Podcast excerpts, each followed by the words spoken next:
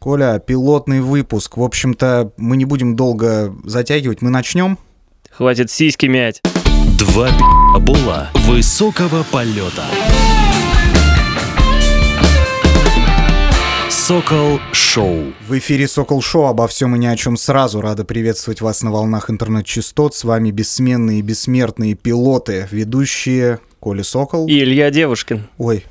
Ой, как же это было волнительно. Это же все-таки пилотный выпуск нашего подкаста. Да, первый наш выпуск. Никогда я не выпускал подкасты, по крайней мере, с таким серьезным настроем. Как говорится, волнуемся, поэтому... Даже не знаем, о чем будем разговаривать. Ну, вернее, как, мы знаем, о чем мы будем разговаривать, но какое русло пойдет этот разговор, будет для меня, по крайней мере, большим вопросом. Это определит судьба. Вот, пусть судьба это все дело определяет. А сегодня хотелось бы поговорить, ввиду того, что у нас начались чудесные майские праздники. Шашлычок. А с шашлычком что? Коньячок. Ну и пивасик, конечно. Ну да, поэтому... И вообще все, что ты любишь, можно выпить. Ты знаешь, начинать пилотный выпуск с темы алкоголя, мне кажется, это самое то. Ты вообще помнишь свое первое знакомство с алкоголем? Я его помню, но это достаточно скучная история. У меня есть ряд других историй, которые более интересно послушать, поэтому, возможно, расскажешь ты, а я подхвачу уже, так сказать... более последующие свои смешные ситуации. Вечно... И не очень смешные.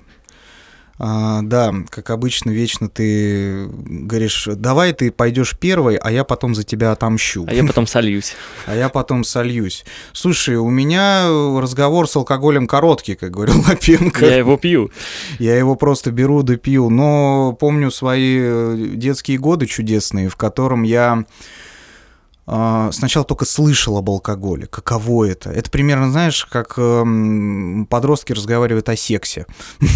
Типа, а каково это? Какое-то таинство. Да, какое в этом таинство вообще? Ну, ты что-нибудь соображаешь в этот момент или ты улетаешь в космос? Примерно такие же вопросы были касаемо алкоголя. Вставлять нереально. Вообще просто. У меня был товарищ, его звали Саша, сейчас не помню, Романов, по-моему, его фамилия была.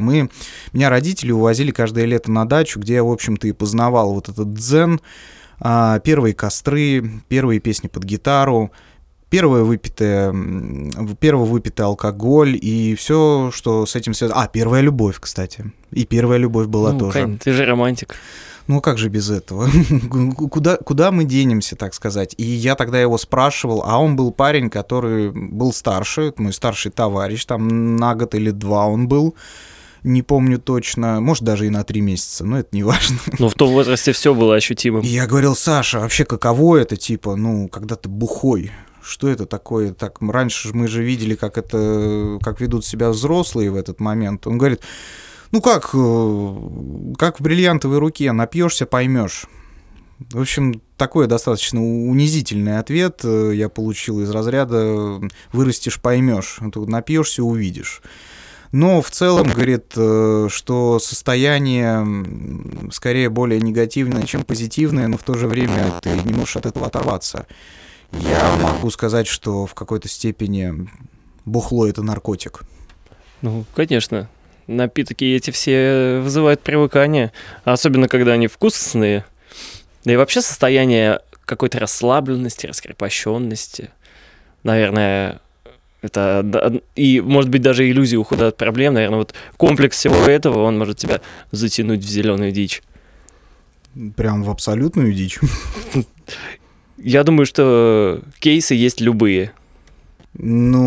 Хорошо. В общем-то, первое, что я выпил, я помню, что первое я выпил, это был Биттнер. Микстура аптечная. Совершенно верно. Это был мой первый егермейстер. Russian егермейстер. У нас на даче была бабка Вера, которая была самогонщицей. У нее был самогонный аппарат, у нее было все необходимое, в том числе и, что называется, родовые знания по производству самогона. И Семейные технологии, да. Просто завод Джек Дэниелс, а не бабка Вера. А как поселок ваш назывался? А поселок наш, по-моему, назывался Березки. О, очень, знаешь, так... Слушай, самогоночка сложно объяснить. От бабы Веры на березовых прямках. Ну, что-то да. Либо поселок Гудок он назывался. Ну, проще говоря... Гудок, кстати, еще круче. Фляга засвистит всех, что называется. И ее сын, по-моему, этот Биттнер то ли воровал в аптеке, то ли находил выходы, чтобы доставать этот Биттнер ящиками. Она этот Биттнер проводила через самогонный аппарат, и в результате получался Биттнер, но только не 30-градусный, не 36-градусный, а аж доходило до 60 градусов. То есть он изначально имел какое-то содержание алкоголя? Биттнер, конечно. Но я не пил просто эти вещи. Биттнер, чтобы ты понимал, это такая же настойка, которая имеет примерно похожую историю с егермейстером. Угу. Егермейстер, все наверняка знают, что это такая некая микстурка, которую раньше продавали в аптеках, а потом это стало клёвым алкоголем. Вот примерно точно такая же история произошла и с Биттнером, только единственное, он не смог попасть в класс элитного алкоголя, а он попал в класс, наверное, по-моему, его даже и не продают больше. Я, кстати, когда-то читал справку про Егермейстер, и было написано, что изначально он употреблялся покапельно, то есть какая-то там дозировка была в каплях, и я подумал, что ну это уж точно не для России. Ну, как говорится, молодежь уже стала, в общем-то, не та. И я его выпил по очень... А, нет, я его просто сначала выпил. Я в первый раз узнал, что такое слово «запивка». Я же тогда еще научился на гитаре играть. Я сыграл хорошо на гитаре, молодец, мальчик, на, вот держи тебе Биттнер. Я выпивал этот Биттнер, но... Умел я его пить дозированно. Я не помню, чтобы я напивался до какого-то лютейшего состояния. Помню, что было немножко весело.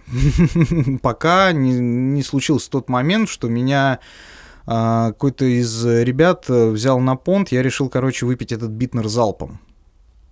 И он сказал: чувак... понимаешь, в чем дело? Тебе надо... Я хочу узнать, глотаешь ли ты. А какой объем был?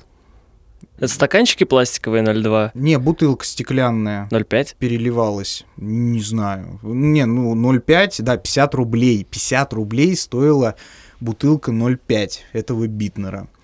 Типа, Верка что-то дофига брать стала. Я думаю, нифига себе. Интересно, дожила ли она до нынешних цен? Я думаю, у нее сейчас свой завод. В Гудке. В Питере. Это не мой, это Ротенберга. Да-да-да. И я, решил его выпить залпом, меня взяли на понт, говорит: чувак, да ты не пьешь его залпом, я хочу посмотреть, насколько хорошо ты глотаешь. Звучит так себе. Звучит так себе. В итоге парень приложил 2 пальца к моему кадыку и проверял, глотаю ли я этот алкоголь. Но ты его убедил? Смог? Убедил и проснулся на утро с опухшим, разбитым лицом. А это как получилось? А получилось это так. Я впервые в жизни, и первый и в последний раз я напился до беспамятства. Я не помнил ничего абсолютно из этой ночи. Абсолютно. В первый раз в жизни я и просыпаюсь с разбитым лицом. Выяснилось, что с кем-то я там...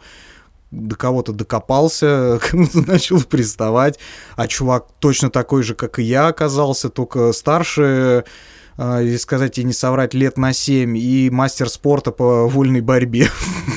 Отличный соперник. Отличный соперник. Я получил лютое фаталити в виде похмелья и разбитого лица. Я был похож, знаешь, такого на азиата. На азиата, который очень хорошо кушает. Ночь в пчелином улье. О, да. Это было что-то прекрасное, наверное. Не знаю. А потом появился «Виноградный день». «Виноградный день». Это очаровательная история. У меня был товарищ, Лёша. Подожди, тебя было столько же или уже чуть постарше? Нет, это было гораздо позже. После этой алкогольной тусни я какое-то время не прикасался вообще к алкоголю, потому что я не видел в этом какого-то кайфа по понятным причинам. что мало ты выпил, много ты выпил, что-то ты кайф не словил ни с первого, ни со второго. А потом отношение к алкоголю было, знаешь, какая-то такая некая эстетика все-таки. У меня был товарищ Лёша, он соглашался со всем, абсолютно со всем.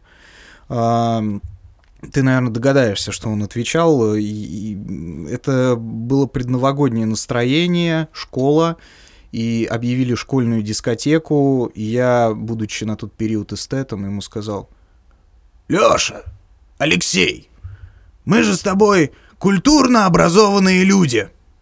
Ну да. Вот, именно так он и говорил. Попал в цитату. Да. Что же мы будем ходить на эти гламурные... Тогда было популярно слово «гламурные», наверное. На эти гламурные дискотеки.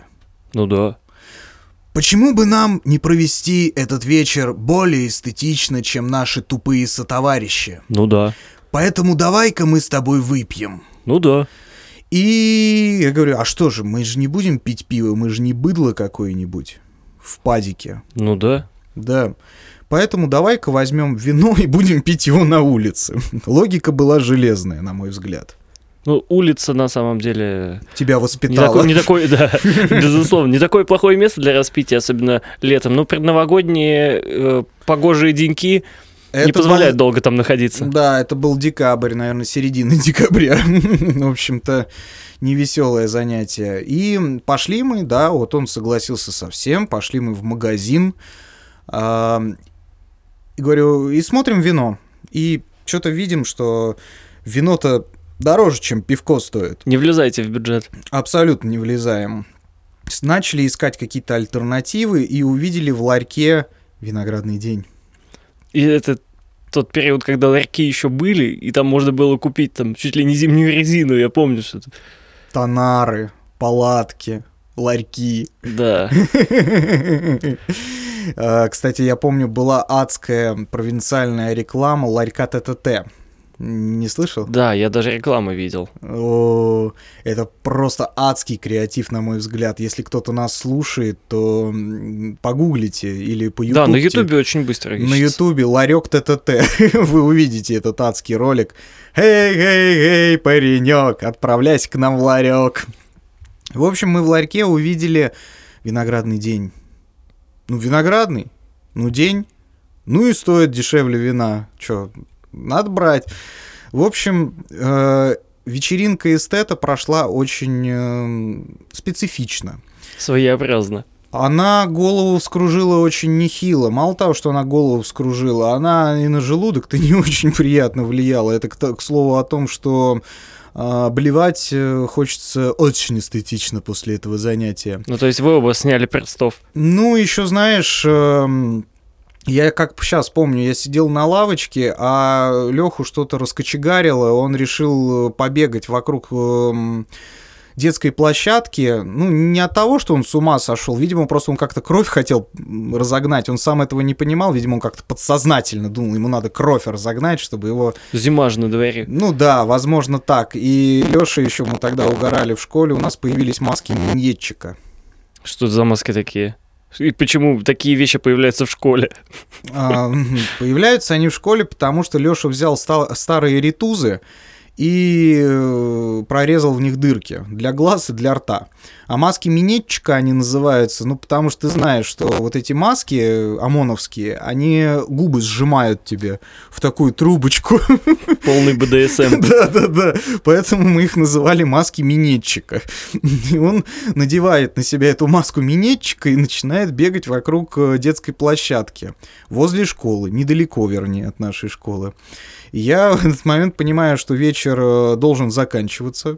Это нельзя долго ждать и терпеть. И мы разошлись по домам, и тут на утро я испытал свое такое, знаешь, зрелое похмелье. Подожди, один момент уточню. Он перед тем, как пойти домой, маску-то снял? Об этом история умалчивает. Понятно. Ну, скорее всего, снял. Потому что я подозреваю, что в эти нежные трубчатые губки могло войти что-то нехорошее, пока бы он ехал домой. Ну, учитывая, что он был пьяный, я думаю, оттуда только вылетало. О, наверное. Так, а что с похмельем? Оно случилось. Я испытал... Нет, наверное, первое похмелье было тогда, после Биттнера, но, возможно, я его тогда не ощутил, потому что болела не только голова. Не осознал, не вычленил из общего состояния. Да, утро было не совсем нежным. Знаешь, как в том анекдоте, Петька-то коньяк пил, говорит, нет, ну и не пей, после него жопа болит. Да-да-да. Вот что-то примерно из этого разряда. Шутка. А такое, знаешь, зрелое похмелье. То есть я просыпаюсь на утро, а еще в субботу, это была суббота. То есть бухали мы в пятницу, кстати, по старым традициям. Это была суббота, и мы учились по субботам. Недолго, но учились. Я просыпаюсь, у нас первый урок информатика, я понимаю, что я вот такое зрелое похмелье испытываю. Вот я себя чувствую лет так... Ну, сказать, не соврать, на 30, на 40. Я не знал, как чувствуют себя люди в 30-40, но я так, что называется, по внешним наблюдениям на это смотрел. Но учитывая, что это для тебя достаточно новое состояние было, ты, видимо, какие-то параллели для себя проводил, да? Возможно. Глядя на похмельных взрослых? Возможно. А что же ты расскажешь? Или ты до сих пор останешься трезвым? Я знаю, что... Я расскажу обязательно. Знаешь, что... Давай, наверное, вспомним сейчас, какие же напитки интересные встречались в тех самых ларьках, чем нас баловали производители, насколько это было вкусно и нет, и какие были последствия. Слушай, я тебе скажу честно, мимо меня прошел Blazer. Я даже не успел оглянуться... Илюх, вишневый, пушка... Как-нибудь да попробую. Но вот эта тема «Верните мне мой 2007-й», я вроде и жил в это время, но я не помню Blazer. Я его не то что не пробовал, я даже не слышал о нем. И когда пошли вот эти темы-мемы насчет Blazer, я такой, а что это такое? Поэтому... Как бы расскажи нашим 8-летним слушателям, что это такое. Да, это, наверное, это можно даже назвать бумом, тот период начала. Ну, даже сейчас это все можно найти. В общем, период, когда стали популярны очень коктейли алкогольные. Так. Какая-то, видимо, чистая химия, непонятно даже, что там намешано. Состав читаешь, понятно, слово «вода», а дальше нет.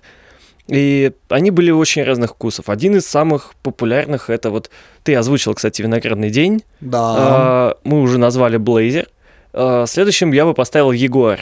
Наверное, даже я бы их на одну строчку поставил по популярности. У нас есть с тобой один общий знакомый. Он у нас будет в нашем подкасте «Человек-загадка», который впоследствии когда-нибудь мы раскроем эту историю. Но будем его называть так. «Аш». Да, его имя начинается на а фамилия начинается на ша. Аш. Есть ас, это аш.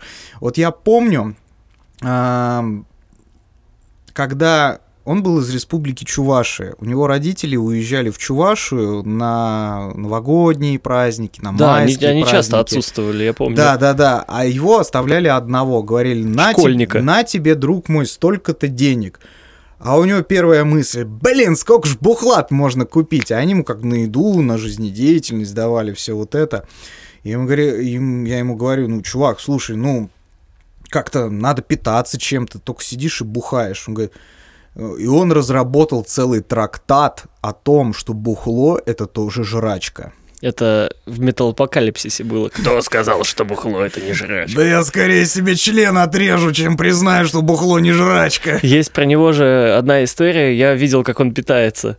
Это было достаточно крипово. Мы были в торговом центре. Я, наш Аш и еще один дружочек.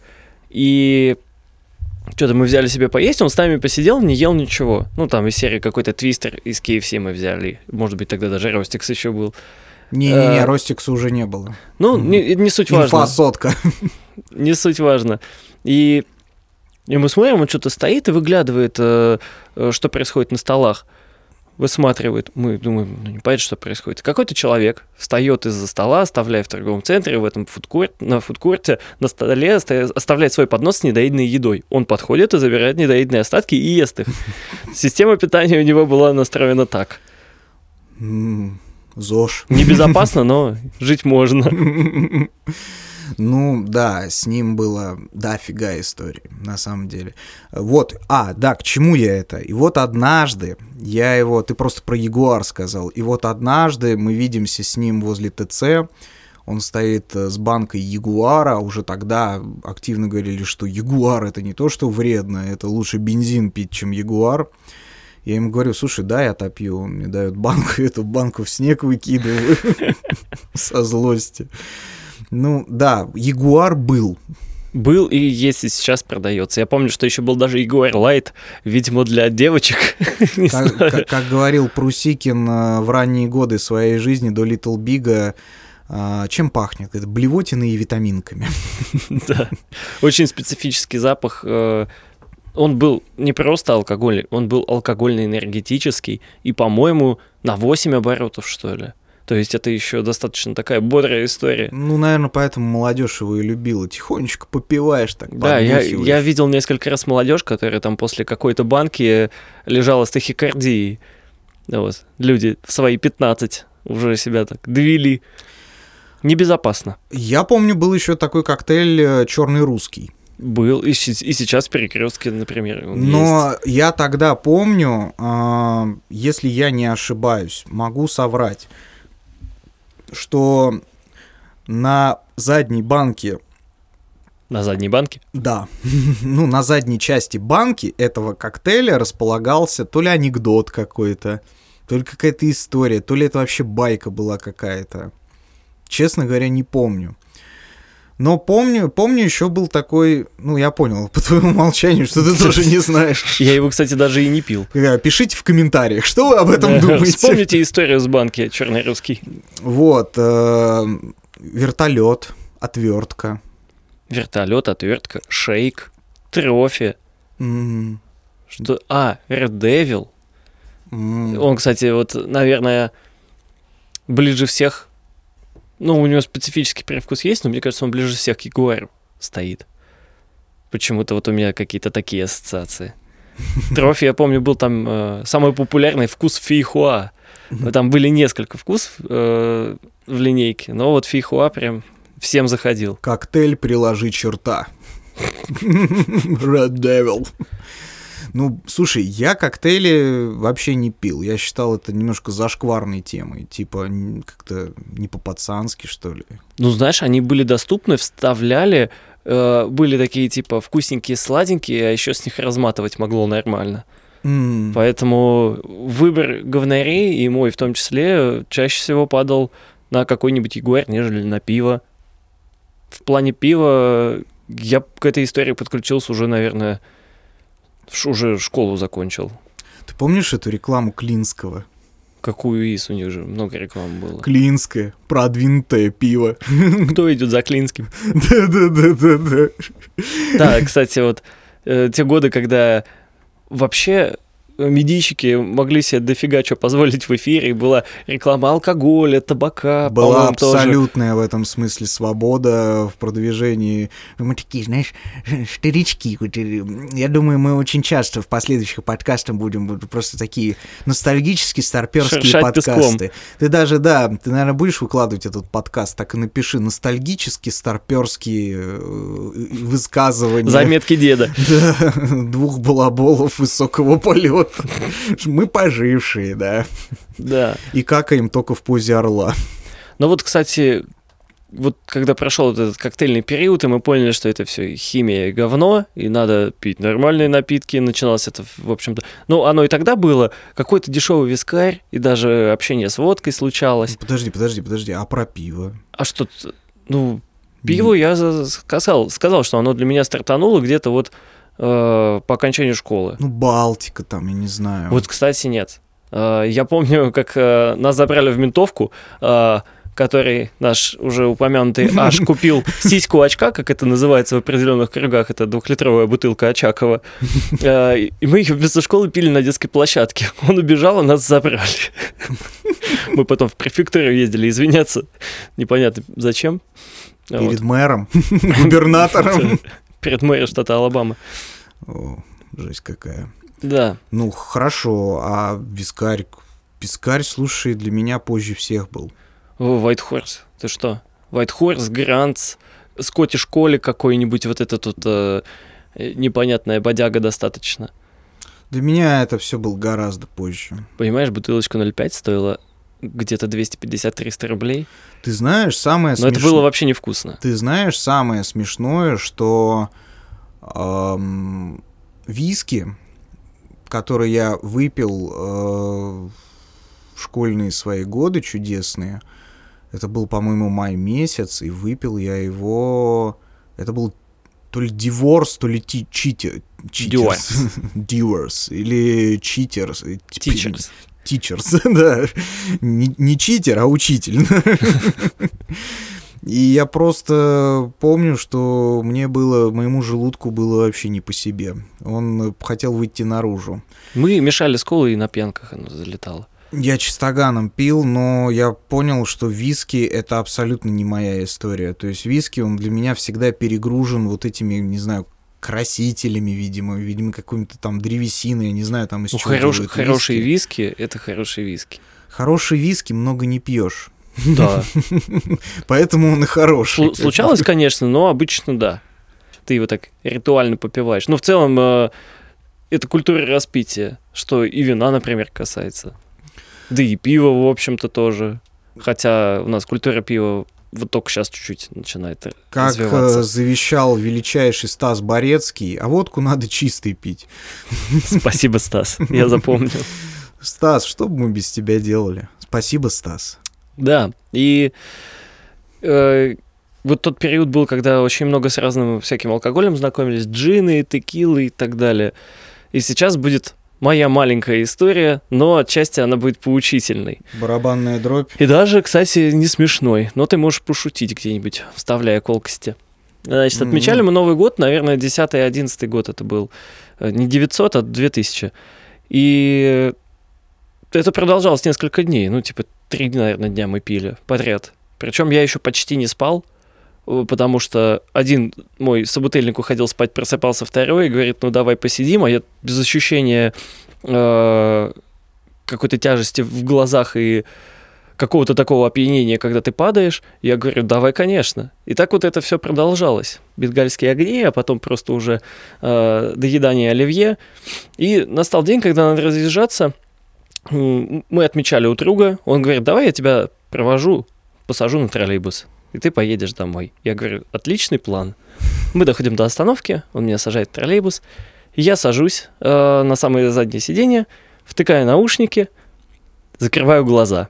И больше ничего не помню. Ну, не совсем, естественно, иначе история была бы очень скучной. Потом я оказываюсь на станции метро, на платформе. И не понимаю, как я там оказался, потому что троллейбус должен отвезти меня почти к моему дому. Он не едет через эту станцию метро, на которой я оказался. То есть для меня это до сих пор загадка, что произошло.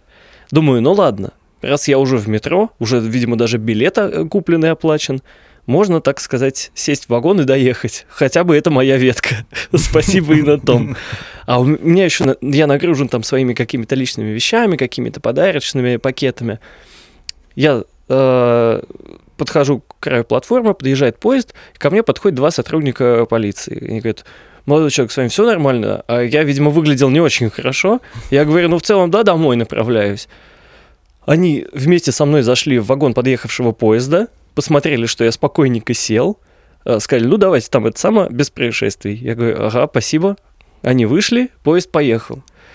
Я помню, что я включаю песню на айподе, и у меня опять просто темнота.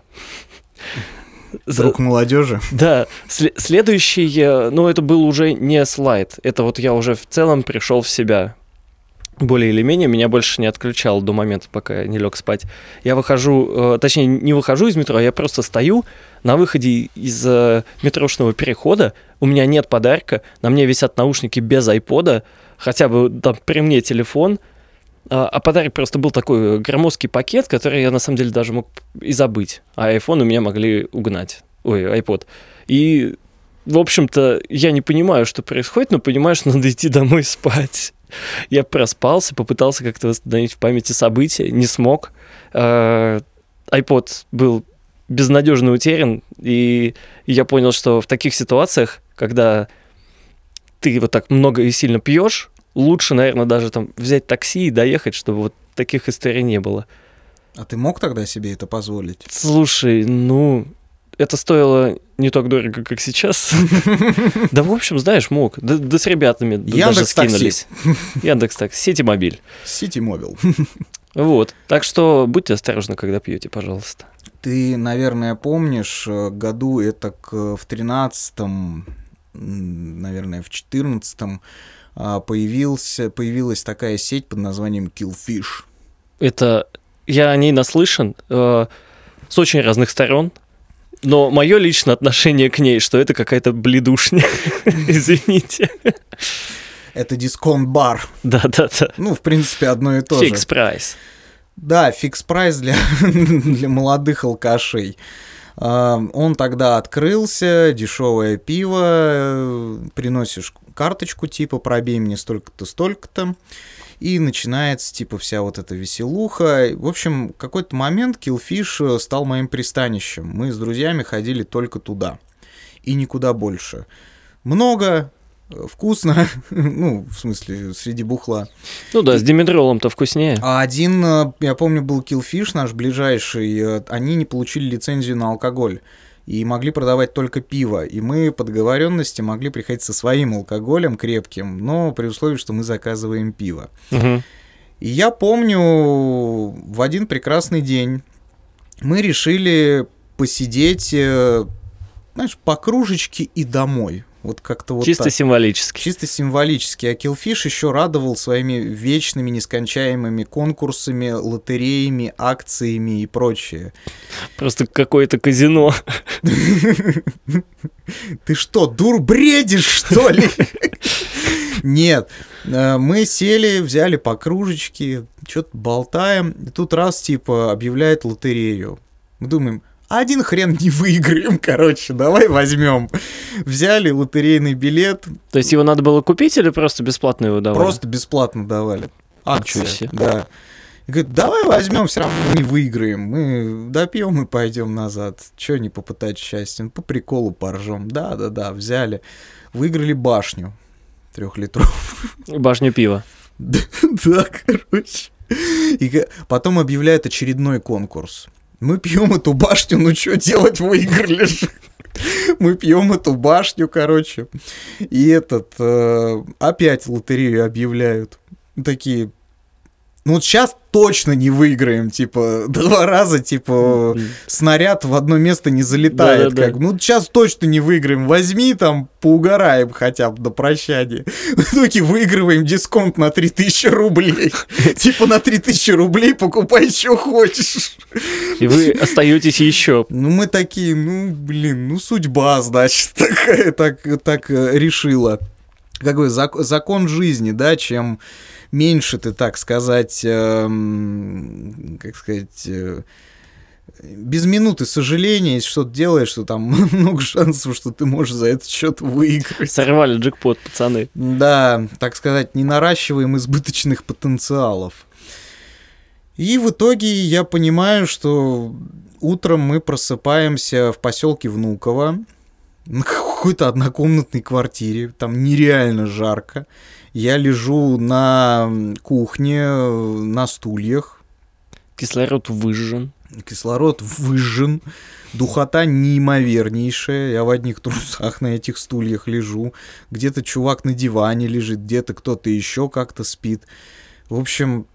Мы покутили так, что мы назад, обратно в Москву, в район возвращались молча. Мы вообще не общались. Ничего плохого не произошло, мы просто решили молча доехать. Просто тяжело, наверное, было. Мы молча дошли до гипермаркета. Мы молча взяли какую-то там колу, какой-то там холодный чай, кто что себе взял. Мы молча решили перекусить, взяли себе какие-то хачапури. Причем вот эти хачапури покупные, знаешь. Это магазинные холодные. Да, которые там 30 рублей, что ли, стоили. И мы садимся на лавочке, встречаем утро, а утро такое весеннее, как сейчас помню. Снег тает, солнце светит, припекает. Мы едим, и через какой-то момент один чувак говорит: «Господи, как же хорошо! Я говорю, что, тебя отпустило? Нет, я доел этот сраный хачапури.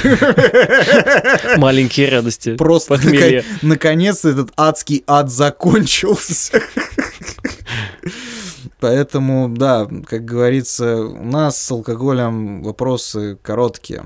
Но ты знаешь, вот я хотел тебе задать вопрос на тему крафтового пива. В общем-то, в нашей юности первое крафтовое пиво, такое, ну, относительно крафтовое, типа нововведение в пиво, это, наверное, была Сибирская корона лайм какая-нибудь. Слушай, это химозина на самом деле. Ну, то есть... Это же добавка типа вкусовая и ароматизатор. То есть я вообще не думаю, что с такими масштабами производства там они используют натуральное сырье. Я бы не сказал, что это крафт, это просто вариация. Был же Клинское еще какое-то, по-моему, со вкусом. Ну, это, наверное... Был какой-то типа авиплакос с колой, что ли, или какое-то пиво было еще со вкусом колы, я помню. Не помнишь? Нет. Ну, в общем... Там все, что производилось у нас, это, естественно, была химоза. А так крафтовое пиво, ну, не так давно в России. И сейчас очень много пивоварен. Есть очень крутые, есть наши пивоварни, так сказать, международные, которые поставляют за рубеж. И качество дают не хуже, чем западные коллеги. Вот, поэтому... Я, когда в 2015 году был в Литве, у них тема крафта была настолько...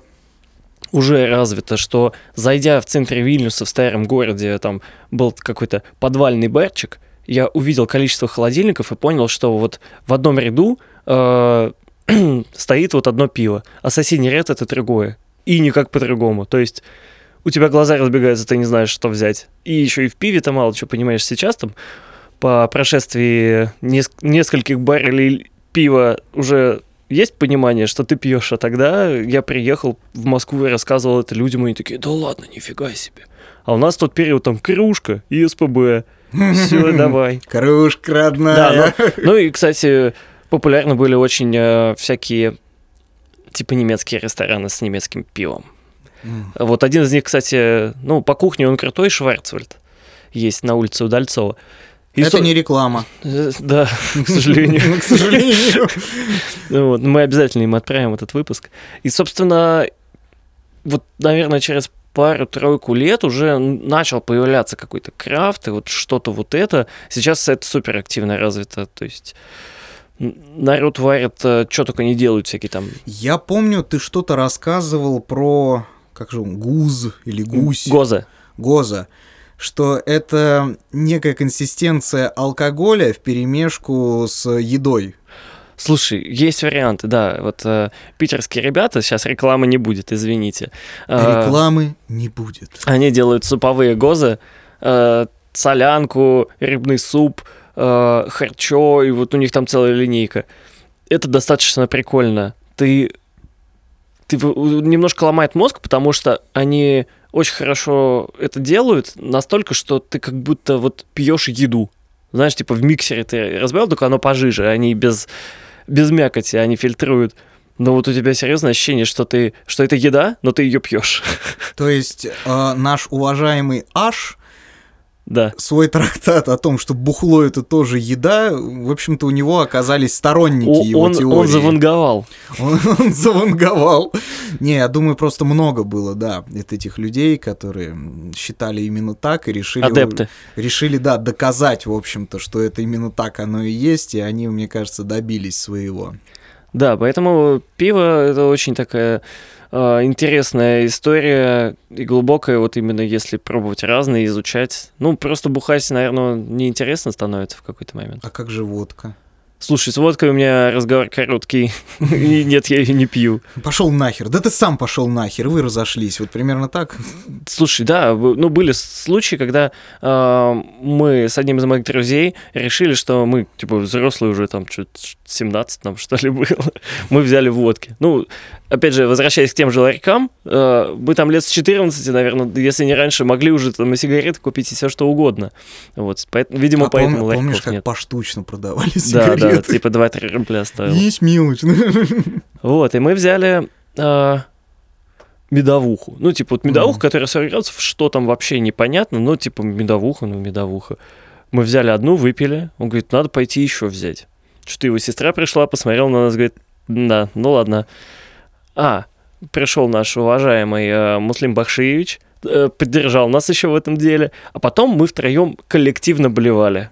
На счет 3. Да, я помню, что были еще столкновения с водкой, которые заканчивались тем же. Мне это категорически не нравилось, как и сама водка на вкус. Но был приятный момент, когда, сидя на даче, без алкоголя, ну, потому что он кончился, купили мало, мы нашли в морозилке водку «Старая Москва».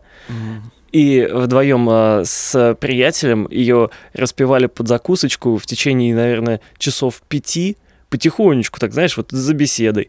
И это было очень приятно. Во-первых, мы не были пьяны, ну, то есть не было такого какого-то там до головокружения состояния непонятного.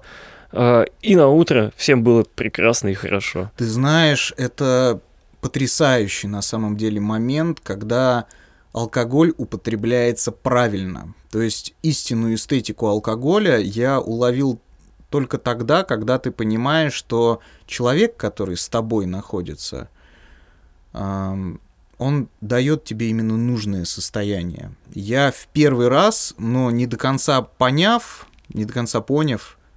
осознав, это ощутил, когда на даче у меня был сосед. Ну, старший товарищ, намного старший товарищ, там лет на 7, наверное, был старше, уже там закончил институт, там в органах работал, преподавал что-то даже, ну, в общем, такой прям крепкий старший товарищ, а мне там лет 14, там, грубо, 14-15, и мы как-то с ним что-то разговорились, разобщались, и он говорит, пошли ко мне на 5 капель. Ночь там, да, тусовка на кострах закончилась, мы пошли на 5 капель, и мы сидели и до утра общались, и выпивали, и какие-то диалоги у нас были, какое-то общение у нас было, и вот после этого общения ты выпиваешь целую бутылку водки, там, и понимаешь, что тебе неплохо, тебе очень даже, кстати, хорошо, и ты думаешь, что, в общем-то, выпил нормально, когда при похожем, ну, количестве выпитого, ты понимаешь, что у тебя состояние совершенно лютое. У тебя то болит голова, либо тебе хочется блевать, либо ты хочешь идти спать. Ну, ты понимаешь, что для тебя вечер закончился. А бывает такое, что ты можешь с человеком литр водки на двоих выпить и чувствовать себя при этом нормально, и утром проснуться с хорошим настроением. Это великолепные моменты, да. Это моменты, да, которые просто подтверждают, что правильное употребление алкоголя требует правильной компании. Безусловно. Ну, само по себе употребление алкоголя, там, когда ты сидишь один дома и в лицо пьешь водку, ну, это как-то даже не прикольно. Я тебе, знаешь, что расскажу? Есть такой отец русского подкастинга, его даже называют Podfather, Василий Стрельников. Так, знаю. Он в одних из своих подкастах рассказывал, что классический набор алкоголика-извращенца-одиночки – это баночка какой-нибудь горбуши, шпрот или килик, буханка черного хлеба, и бутылка водки, там буквально, может, грамм 300, может, 0,25. И тебе так кайфово, что ни с кем не надо разговаривать. Тебе вот ты просто сидишь в своих мыслях на природе, там, на морозе даже том же, и просто ловишь какой-то определенный кайф, да, то есть ты, хотя кажется, ты алкоголик. Да ты не алкоголик, ты просто идиот, если ты не умеешь пить в одиночку. Потому что вот именно грамотное употребление алкоголя – это грамотная компания. Потому что, когда мы были подростками, юнцами, какой главный принцип алкоголя и самый, на мой взгляд, кстати, с высоты уже таких прожитых лет, кажется абсолютно мне отвратительным. Звук шуршания песка вставь. Вот так? Нет. Самое омерзительное – это когда вы выпиваете рюмку, и вы не знаете меры, вы не можете поймать этот кайф, вы говорите, наливай еще. Да, вот это, когда начинаешь перегибать. Пить на скорость, это вообще очень ужасная вещь.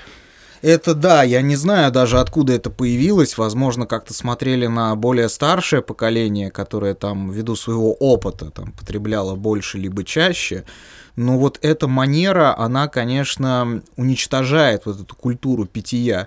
Мне даже, знаешь, иной раз кажется, что, если говорить о более глобальных моментах, что, допустим, в Европе, в Канаде, в некоторых штатах Америки есть легализация марихуаны, да,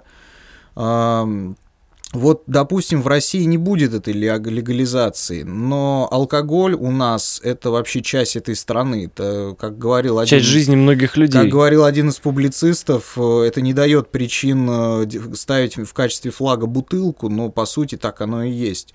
Я думаю, конечно, что нам нужно не запрещать и не, как сказать, и не культивировать, но создать так называемое воспитание. Да, было бы неплохо. Не только алкоголя в целом касается, ну, но... как знаешь, у нас есть принцип вот запретить. Вот плохо, надо запретить. А почему? Ну, а как это запретить, если это легально? Как минимум это легально. Как в Абу-Даби. Да, запрет на рекламу, запрет на это. А почему бы просто не взять и не привить культуру питья, грамотную, правильную культуру питья? И от этого, мне кажется, ну, по крайней мере, количество конфликтов, основанных на стадии алкогольного опьянения, мне кажется, снизилось бы. Ну, не знаю, в целом, в таком формате это может отчасти восприниматься как какая-то пропаганда алкоголя, а он не очень-то полезный. Ну, речь идет не о пропаганде, речь идет о том, что, понимаешь, в чем дело, если это запретить, то это самая мощная пропаганда будет. Да, но бутлегеры, как всегда, проснутся вовремя. Ну, это просто говорит о том, что, может быть, нам еще стоит развиваться, развиваться и развиваться. Этим и надо заняться. Ну, давай подведем, в общем-то, итоги на нашем подкасте. Сегодня было приятно. Надеюсь, нашим слушателям тоже. Мне кажется, что после подобного подкаста надо пойти и выпить. И сделать это достаточно грамотно. Что мы и сделаем, и желаем, в общем-то, для вас. В общем-то, слушайте нас, любите нас, ненавидьте нас. И знайте о нас, что самое главное. И главное, оставляйте хоть какие-то эмоции. Это же лучше, чем ничего. Согласен, коллега. А это был, в общем-то, пилотный выпуск «Сокол шоу». С вами были бессменные и бессмертные два пилота, Коля Сокол и Илья Девушкин. Да. Чин-чин. Чин-чин, господа. Увидимся. Пока-пока.